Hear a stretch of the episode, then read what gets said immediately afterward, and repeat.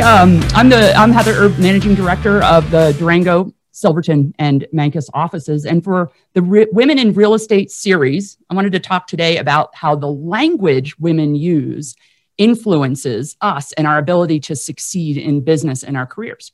I stole all my ideas from other people and I just chatted them into the box. So if you have more interest on the topic, make sure to uh, ch- uh, write those down and also check out the video. It's only like a minute and a half long and it's, it's a really good one.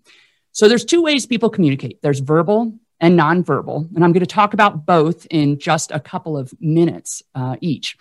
Verbal first. Women, do you sabotage yourself in how people see you and how, in turn, you see yourself by some of the words that you use?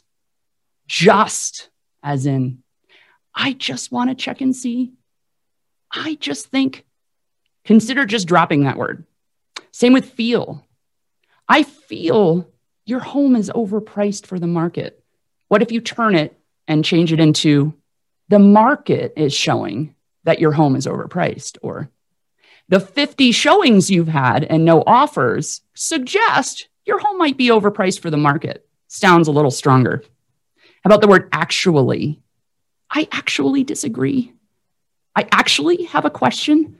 It's okay for you to have a question. So just drop that word too. Did you ever say, This is one for me?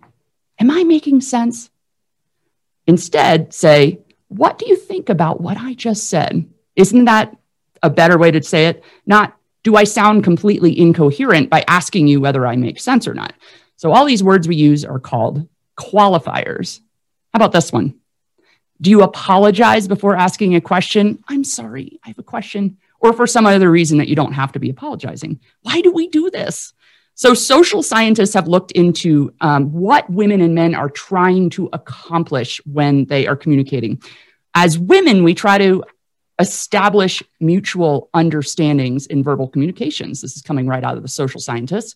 We seek to find common ground and create intimacy and build rapport and we're really good on the face to face contact.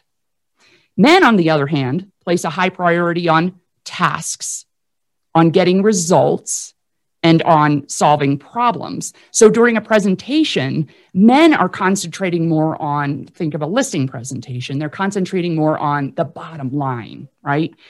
And so if the women, both of them are really good in communication, but as women, if we tweak some of the ways we do things and some of the habits we have, we can be even better. So while men might have some of the same verbal and nonverbal communication skills that we do, with us, there's a stereotype that's associated with it for our audience, and then the way they in in in turn interpret who we are and and what we are, right? Whereas men might do the same thing, and it's just not associated in the same way. It's just a way of them softening the way they talk. So let's put you in the listing presentation, and we're now going to talk to you about your nonverbal cues. And this is something you read about all the time. So think about your presence. Is it passionate? Is it authentic?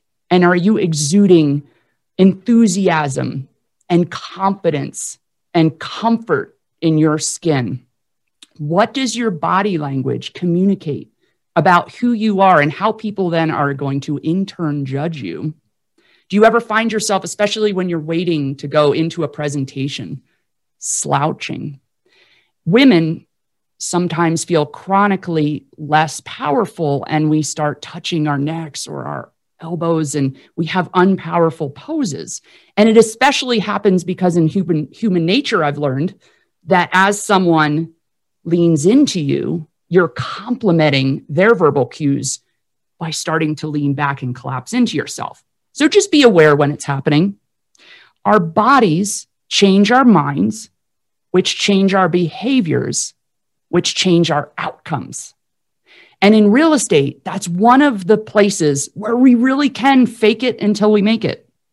So if you look around and you find yourself in a presentation in a room and you don't know why you're there and how you got there and you get really uncomfortable, just concentrate on your body language and what you're exuding and what you're saying and you'll get to where it becomes second nature. You just need to practice. So just keep tweaking the things you notice you're doing and practice doing it right.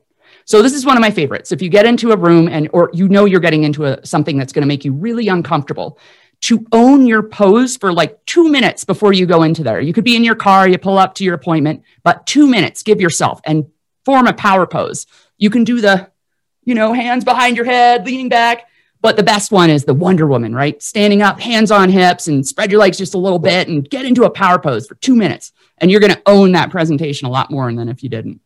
So thanks for having me. Like I said, I uh, chatted out a few names and do take the time to watch the couple minute video I had. It was a it was a good one. So thank you very much. Hope that helps.